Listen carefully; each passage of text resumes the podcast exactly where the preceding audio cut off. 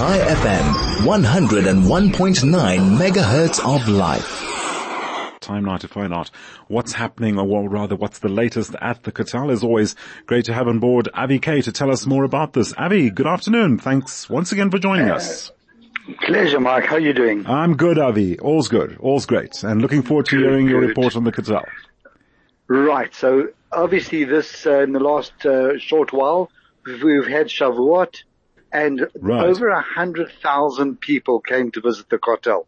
So, um, Shavuot was on Thursday night, Friday, and as usual, the whole Kotel Plaza is absolutely packed with people coming to, to prayers late on, uh, Thursday evening Right. and staying to learn throughout the night. And then the big event is really the sunrise prayer in the morning, the next minyan on, on Friday morning on, on, on Yontif. And, um, that's when a lot of people come in, a lot of, you know, very important and, uh, revered people come through to the Kotel and pray there in the morning. And it's just a tremendously electrifying experience with literally a hundred thousand people coming through the Kotel Plaza in a period of 48 hours, simply because this year the Jewish festival went directly into Shabbat, into the Sabbath. So the one led into the other, and it just created this 40 hour, 48 hour experience where people came and really spent a lot of time there. And as I said to you the week before, is that there are a huge amount of visitors that have come in. It's a nice time to come to Israel. The weather's warm. There's almost no chance of rain. Right. Um, and, and, and it's also, it's an easy festival because there are very few rules. You not have to be careful about what you eat, like on Pesach. You don't need to worry about, um, having a sukkah to eat on, like on Sukkot. Very festive, exciting time. And that's, that's what happened, uh, um, you know, last week and the week before. But this week itself on Wednesday, there was an event at the Kotel that I really want to spend some time on that is almost a once in a lifetime experience that has never happened before and maybe will never happen again. But as you know that in the, on the, in the Kotel, there are many, many Sifrei Torah, many Torahs that are used on an ongoing basis. Some of them are over 150 years old, brought from Europe. Um, you know, some of them predate the First World War. They come Right. from all over, and there's actually quite a few that came from South Africa itself. And the, the ceremony this week on Wednesday afternoon was that 19 of these Sifrei Torah are worn out beyond repair they not able to be repaired.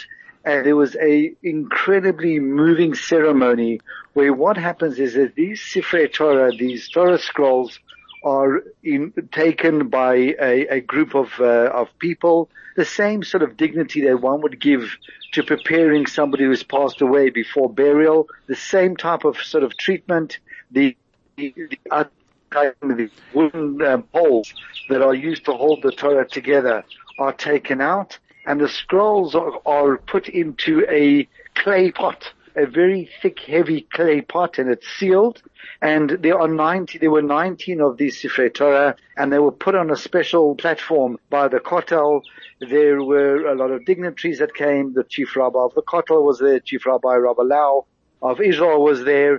And it was a moving tribute to this legacy of these 19 Sifrei Torah that told the stories of Jews coming to Israel from all over the diaspora. And now they've come to the point where they're no longer able to be used. They're no longer kosher, so to speak, because they are worn out and they then were given the dignity of this beautiful ceremony. They were then carried back to a, van that was decorated with a special banner commemorating the event. And the Chevra Kadisha then took these Sifrei Torah, these Torah scroll, to the Mount of Olives where they will be buried and put to rest, so to speak. But it was a, a ceremony almost as if the Sifrei Torah were alive and they had passed on. It had the mm-hmm. same severity, the same sense of importance and the same care. And to see the emotions of people standing around, really just understanding that these Torahs just tell stories of tens of thousands, if not millions of Jews from all over the world collecting at the Kotel. And now it's time has come for them to rest. So I was just very honored to be there, to witness it, to video it. But if anybody wants to watch it, you can go onto the um, the Kotel Institute's website, and there's a whole video and photos of the ceremony, and it's very very special. I really recommend you go have a look at it. Indeed. I've, in fact, I've just been on the site right now, uh, Avi, just having a look at it. And from what you've just outlined, indeed, I'd like to look at it a bit closer. Well, after, after our interview, well, later on in the day, whenever I can get time to do that. But Avi, okay, going back to something you mentioned earlier on, and I've noticed also that, uh, Israel is anticipating some very, or at least, uh, you're probably in the midst of it right now. Very, very hot conditions and what have you. Tourists are descending. So how does it look right now from a tourist visitor's point of view at this, at this point in time? And also maintenance for that matter. So the the thing that is absolutely critical when you come down to the Kotel is that the Kotel is a place of extremes. When the sun is beating down, it reflects, it's hot. It's crucial to have plenty of liquids, even though there is cold Sure. water down by mm-hmm. the Kotel, to make sure you have sunscreen and, and, and, and something to cover your head, especially little babies. Um, don't forget to make sure that they, they drink. Um, and then evenings it does get a bit cooler. But today, I mean, I wasn't in the Kotel. I was at my home in Modi'in.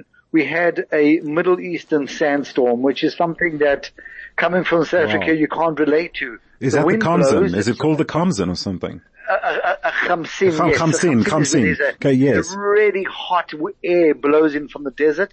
It's not a Khamsin yet. We haven't got the yet. We're still in the low 30s. But all of a sudden you get this sense there's going to be a thunderstorm.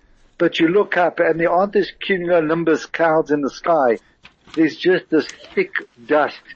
And by the time it passes, everything looks like somebody's empty, emptied a, play, a, a sand pit Right. over your outdoor furniture, over your laundry, over Wow. the cars parked in the street. and yeah, it's just uh, one of those phenomena that one needs to get used to.